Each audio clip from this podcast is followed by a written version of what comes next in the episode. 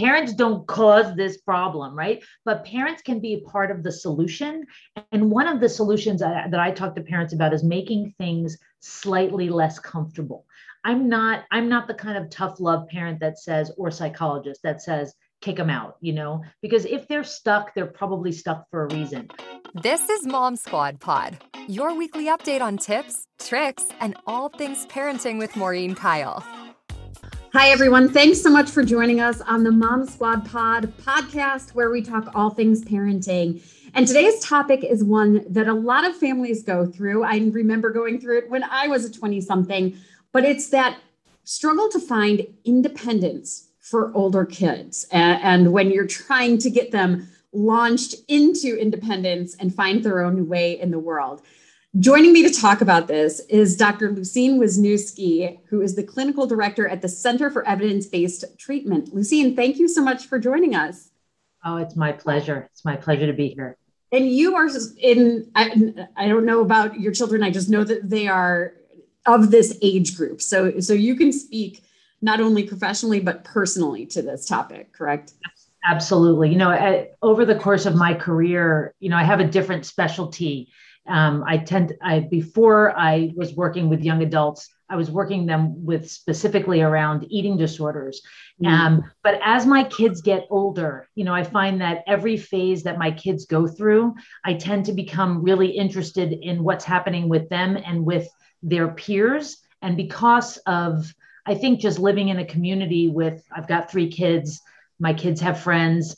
Um, you know, the parents come to me with questions. And so, this question about 20 somethings my kids my youngest is 19 my oldest is 24 but this question about you know how do you help launch kids who are um, struggling? And i think covid has made things so much more complicated as well. Um, it's been you know both in my personal life and in my professional life i feel like it, it these questions have been coming up almost everywhere but so thanks like, for having me. Yeah. I, am so excited to talk about this because I feel like even though I'm in the phase of, of more like toddler, um, it's something we will all face it one day, no matter how old your kids are. Maybe, you know, parents who are prepping their kids for college might want to start thinking about this. Um, and, and you bring up a great point is that COVID, I feel like we went through um, the mini recession, then we have COVID, where there were a lot of excuses lately in the headlines of, well, there's no jobs out there, or well, now businesses are laying people off, or, or they can't bring people in because of COVID. And, and I keep hearing different companies. I know here at WKYC, we, we couldn't have interns during COVID. Um, and a lot of things went virtual. So I know that college age kids have been struggling for years now to find those opportunities. Do you think that that's the main reason, or are there personality traits that lead to maybe a child sticking at home a little bit longer than they should? Yeah, you know, as in anything in psychology, it's never one answer. You have to, if you become a psychologist, you have to get really comfortable with the notion of multiple factors influencing why things happen. And I think that COVID certainly has made things more complicated. I think that kids who were I, you know again even with my own kids one of my kids had an internship set at the cleveland clinic the first summer of covid and then poof that was gone because no in person i have another kid who works does computer work that all went remote and so you've got a um, a lack of opportunity, but also an isolation that has happened for kids. When you're leaving college, and in college, you have ready made groups of friends. And when you graduate college, it's the first time that you have to go out and meet people that are not related to school. And that got shut down in a big way. And so if you had, if you were living in a place where, you know, you weren't sure about how people, how people manage their vaccination status, or you were new to the area, um, or you moved home and haven't been home in a long time, all of those reasons I think made things a lot more tenuous. And if you have a kid who's prone to anxiety or worry, I think it kind of compounded it. So it's not just COVID, it's the combination of COVID and personality factors. It, so how do you how can you tell if your child, your adult child basically is going through these feelings and these concerns? Well, I think that there's a lot of, you know, there's a lot of behavioral indicators. So if you've got kids that are not moving forward on making decisions, who are dragging their feet, who are perhaps sleeping until two in the afternoon on the daily, um, who are, you know, ornery when you ask them about what their plans are. Those can be signs that there's more going on here than just a pause after they've you know finished college and they're trying to get things together. To me there's oh you know with kids because things change so dynamically you know how a kid is this week may be different than how a kid is next week. And hope, hopefully even how a kid might if a kid is struggling today they might be okay tomorrow. It's chronicity that it's me is the indicator that you want to check to see if there's something else going on. It's lasting longer than a couple weeks, then you might want to wonder is there something else happening? Hmm. So, how do you have that conversation? What do you, how do you even broach that subject with your 20 something? Yeah. The first thing I, I would suggest is you don't do it when they're in a grumpy mood. You know, like when you can see that they're struggling is not the time to have the conversation. Because, first of all, I think that as parents, and maybe I'm talking myself more than parents in general, but we can get, we can get irritated. Like, again, really? Um, but that's not the time to have the conversation because you have to remember your kid does not want to be stuck. Your kid does not want to be not moving forward. And if they're not, probably something is happening. So you want to have that conversation when things are lighter. So it's not so I would maybe when you're driving in the car and or you're doing an activity together or things seem a little bit better that I would tread lightly but I would tread. I mean one of the things that I see happen with parents is they they can tend to vacillate on one end or the other. We say nothing, we don't bring it up, we figure they're going to figure it out or then they get angry and they sort of have a you know, sort of very intense conversation. I think that the approach is somewhere in the middle. Hey, buddy, like wondering what, you know, what's happening. I've noticed this and this. Like, can you tell me a little bit about what you're thinking about your next steps? Um, but not like, what, what are you doing? When are you leaving? What's happening? And on the other end, not saying anything at all when I, I, can just imagine this conversation happening where if a parent is saying hey what are you doing to try and get a job? and then a child or you know just recent graduate saying well there's no jobs out there mom. There's there's no jobs out there dad. I'm trying but um is there like at what point do you believe them? And at what point do you call their bluff? Like I, I mean is there is there another sign that it isn't just job applications going through? Do you have them involve you in the job application process, or is that too hands on for a child that age? Right. And you know, this is, I think, where parents really get stuck. And when they get stuck regularly, I'd say that's when you need a professional to help you. But in general, if you ask your kid and they say there's no jobs out there, I mean, uh, you know, there might be, depends on what kind of job we're looking for. There are definitely jobs out there, and you can find support for that statement to show your kid. But I would maybe step back and be curious rather than be judgmental. You know, huh, that's really interesting. Tell me where you're looking for your jobs. Huh, that's really interesting. I saw this thing on the news the other day that there's lots of jobs in Northeast Ohio. I don't, I don't how do we resolve that information so that we're curious rather than, and we don't get put off by those kinds of statements when we have experience or information that might suggest that what they're telling you isn't 100% of the story? How does this affect parents as, I mean, as you're struggling along with your child or going through these emotions with your child? How do parents um, kind of sense their own uh, anxiety or or their own struggles that they feel for their children. You know i think that it's really hard for parents. I think parents end up feeling a lot of shame you know like what did i do wrong? Um, they don't and and one of the things as i was prepping for this and thinking about it one of the recommendations i might have is that you talk to your friends talk to your talk to your colleagues because i think it's more common than you realize but i think you know you get your kid through high school and you feel like they're in college and i'm nearly done.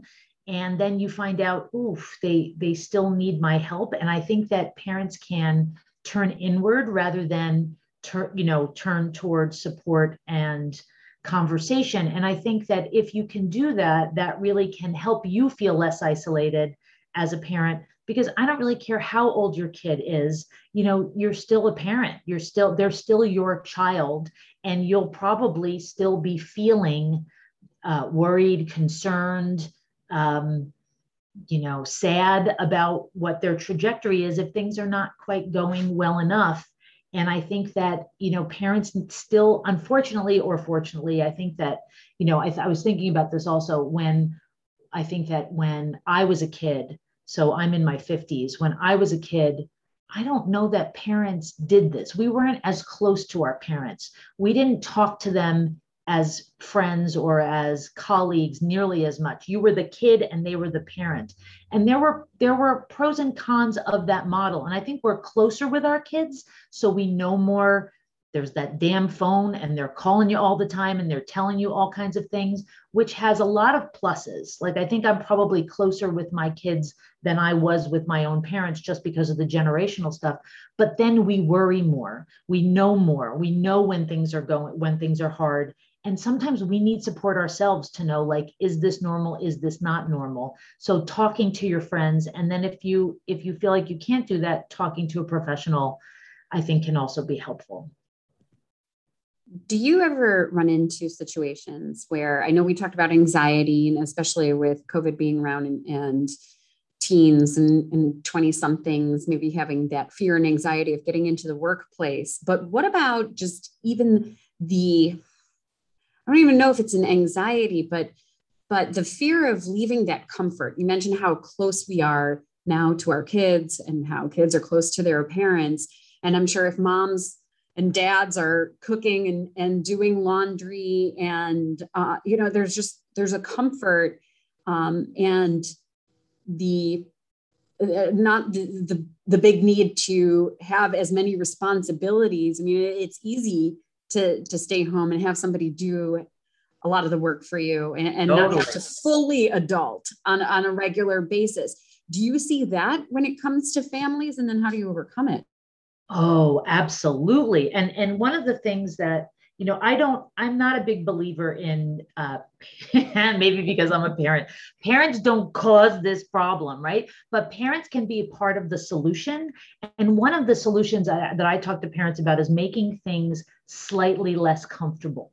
I'm not i'm not the kind of tough love parent that says or psychologist that says kick them out you know because if they're stuck they're probably stuck for a reason but you can start to um, because I think that your question is right on the money. You know, I'm pretty comfortable. I have a roof over my head. I'm not paying rent. Food is there in the refrigerator when I wake up. Um, I barely have any chores. My mother does my laundry. All of those things make for, um, it makes it less motivating, I think, for a kid to want, if you have a kind of kid. Some kids are just, you know, they're like, I don't want that and I'm out. But the, those are not the kids we're talking about the kids we're talking about tend to feel comfortable in that environment and our job is to make them slightly more uncomfortable so so for example one of the things that we recommend is charging rent we recommend a certain number of hours a week that you have to work we recommend um, you do your own laundry. Um, certainly you know if there's going to be a family meal i'm not going to exclude the kid from the family meal but maybe you have chores. Maybe you make a meal one day a week. Maybe you you know have responsibilities like you did when you were in high school because guess what? If you're going to live in this family that's how families work. Um, it's more of a community. So not letting them off the hook for the the sort of running of the house will make them think well if i have to for example if i have to pay rent here well i guess i could pay rent somewhere else and be living with friends rather than with my parents so it's it's that making them less comfortable i think you're right on so funny because when I just was talking to my husband, telling him I'm about to do this podcast with you. And I said, you know, we're talking about 20 somethings getting out of the house. He goes, we'll charge him rent. But I, I, think that's how he grew up. It was like, well, they start to have to pay. And, and I feel like there's a certain generation that that's just a no brainer. Like if you're going to live here, you gotta, you you got to pitch in. Um, but, but, I, but, let me say one other piece about that. You know, like I want to I want to make sure that people understand that that's not a um, hard and true fact. Like I I remember I talked to a parent recently who was saying, you know, her husband really wanted her to charge her adult child rent and she didn't want to, partly because and he was working. And so um, because he was saving money to buy a house. So, like, there are ways in which, so that they had to work that out. The husband and wife needed to work out how they were going to think about it with respect to that adult child who was living at home, but had a goal. You know, I think that there, you have to remember that there are hairs to split here when you're making decisions like this. I didn't even think about that, where you have a couple, a mom and a dad, who might differ on opinion. Um, what do you do if your opinion about how to handle the situation differs with the spouse and then there seems to be a divide in the household and a child takes sides? I mean uh, how do you navigate that issue? Oh gosh. I mean i think that's more the the that's more common than the exception. Um, it is often the case if they get to me right? Like so if they've this is not like my you know my kids friends calling me up for advice this is somebody who's coming to my office it is more common than not that part of the problem is that parents aren't on the same page because when parents on the, aren't on the same page, it's just the same as when it was your three year old who said, um, "Mommy said I have to turn off the TV," and dad, da- and then go to daddy and see if daddy will let me turn it back on. It, you know, that that those because it's normal for kids to try to get their needs met and they want what they want. And so if mom says you have to pay rent, but dad says no, I'm going to go to dad and plead my case. So we need, so I'm not, I'm not, and I'm not actually trying to say that I think that kids are manipulative, but they're just trying to get their needs met. And so if they know that they've got a, a friendly ear with one parent versus the other, they're going to go to that parent instead. So the job is, and, and my opinion doesn't matter, right? Like my opinion is my opinion, and I'll give my opinion to the parents. But the important thing is that parents get on the same page. And it almost doesn't matter what that page is. Like in psychology, we'll say, um, in this kind of family therapy, we'll say you don't, you don't have to just be on the same page. It has to be the same book, the same page, the same paragraph, down to the same word. Because when your kid is struggling, if you're not on the same word, that kid that kid's either problems or that kid will find their their they'll worm their way around until it splits you and then the problem wins and you don't win. And so we really try to help parents get on the same page about how they want to manage these problems and that is often a big part of the work. I know you said that there was there wasn't something that parents did wrong. There's no they didn't cause their child to uh, want to stay home and, and this wasn't something that they did wrong in, in childhood. But is there something that parents can do in high school to lay the groundwork the expectations or um, talk to kids earlier on about you know hey I, I can only imagine that you get into that moment of happy graduation. Okay now what are you going to do? Is that too late? Like is there something that we can yeah. do when they're in high school totally. You know i um and this is something that I wish that I had understood more about because I think about this, as I said to you when we were talking before we started, both as a psychologist, but also as a parent myself and thinking about the cultural differences and the and the generational differences in how we raised our kids. Um, you know i think that again i referenced our own parents where it was, you know, suck it up and get over it, you know, like, or we left in the morning and we didn't come back at night and our parents didn't know what was going on. And I think for some of us, in reaction to that, we've been very involved in our kids' lives. And I think that as I look back, there's actually more research coming out now. Um, there's a really great, there's a psychologist by the name of Eli Lebowitz, who's at Yale, who uh, does a lot of research on accommodation um, and so there are some kids with anxiety that parents end up accommodating for their anxiety, meaning well meaning, loving, caring parents who have the best of intentions, who end up doing things to help the kid escape the thing that they're anxious about. So I don't want to talk to adults, the parent talks for them. I'm I left my homework at at home, the parent brings the homework in. Look, I I did that stuff. Um, and I I think that as I watch the the um, generation of children coming up, the other thing that I think that my my generation didn't understand when we were raising our kids is the impact of the internet and the impact of tel- having telephones. Because again, if I was doing something when I was in my 20s and I was struggling, if I was going to call my mother, I had to go stand in a payphone on in a hallway with a bunch of other people listening, right? Like I could not just sit in my room and text her, or I couldn't call her, you know, from any time I had a problem. And I think that what that has done is it has um, not allowed our kids to have that time where they struggle and figure things out on their own. And so this research by Eli Lebowitz has really impacted me as I think about kid, people who have kids your kids age or thinking about, you know, sort of my own children. And some of the things that I think as parents we can do is wait 15 minutes to call our kid back. You know, like just as simple as that. I had a parent that I worked with where we literally had to set a timer because it's it feels like now that you have the opportunity to call your mother or to answer back to your kid that you're supposed to do it because it's the parent's job. And i think understanding that allowing your kid to have a little bit of struggle before you intervene or before you respond actually helps them rather than feeling like it means you're you're leaving them out to dry. So i think that thinking about and i think the other thing that i learned from eli lebowitz i've taken some of his courses and read some of his books is this notion of saying to kids yeah that's really hard and you can do it.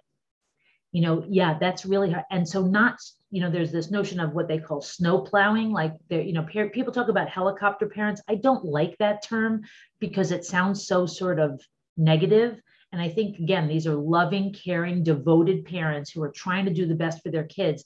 But if you snowplow, if you get out in front of your kid, in, in Canada, they call it curling parents. So curling is that sport where the where they uh, they're on ice and there's somebody in the front sweeping to like clear the path so that the the uh, I don't even know what you call it the stone can move more quickly. But if we're doing that for our kids when they're 5, 10, 15, like not allowing them to struggle, not allowing them to have um, opportunities to, to sort of figure things out on their own. Of course, when they become 20 somethings, they're going to have a hard time. So I, I, hope that answered your question. Oh, absolutely. And, you know, it brings up such a great point because, um, you know, at my husband's job, he is in charge of hiring. He has told me that there have been candidates that come through and they can't look him in the eye because they're just better on the computer and they're better texting. And they've questioned, do we hire this person? And then another point, my mom is a high school, was a high school teacher. She said that a boy, they had to leave their cell phones at the door and the kid started getting upset because he said, Well, my mom, what if my mom tries to get a hold of me? And she said, Why would your mom try and get a hold of you in the middle of art class? Yeah. And so to her, it didn't make any sense. You know, why, why are you worried about your mom getting a hold of you? She can call you later. So you bring up a great point where it's, it's, you know, as parents, we have to monitor that they are able to function in society to be able to get these jobs and and to fully become an adult with responsibilities and interact with with other people in sales jobs any job any job really um, in general i mean you've brought up some great authors and, and some great resources if parents feel like they're struggling or starting to see that struggle where should they turn yeah well, I have two resources that I want to put out. One is Mark McConville, Dr. Mark McConville, who is a psychologist here in Cleveland, recently wrote a book oh dang, I had it. I must have been looking at it before. Uh, to, uh, here it is. Wait. Uh, which is called Failure to Launch. Okay, and it's a it's a fantastic book that has vignettes and sort of uh, real life examples that help parents understand what their kid might be experiencing. So I highly recommend that um, as a resource for parents and then sort of finding someone who if if you really feel like you've tried some of the things that that we've talked about and you really feel stuck or you just need a consultation i mean sometimes i think parents are worried about going to see a therapist. But I really I think about it more as parent coaching rather than I than I think about family therapy because family therapy suggests there's something wrong with your family. And I think of this as sort of being a parent coach to help you figure out what you might be able to do to, to do things a little bit differently um, to be able to help your kid function in the best possible way. So, finding a therapist, we actually are starting a group for parents of adult kids um, uh, in the next two weeks, exactly for this reason. Like, so that there are other parents to talk to, we can teach you skills and really help you um, think about first of all that you're not alone and second of all what what do you do? Because sometimes if you've got a kid who's particularly um, resistant it can be hard because you feel like you're doing all the work and they're not interested. And so part of the, our job as therapists with parents is to help you figure out how to get them more interested in the process of change. So i think those are two two ideas. Great. All right dr lucene Wisniewski, thank you so much for all this great information. It's really helpful for, for parents of kids all ages, really, to start to think about this. I really appreciate it. Thanks so much. Great to be here. And thank you for listening to the Mom Squad pod. We will see you right back here next time. Thanks for listening to Mom Squad pod with Maureen Kyle from WKYC Studios. Subscribe now so you never miss an update. And find more on everything you heard here on WKYC.com and on the WKYC app.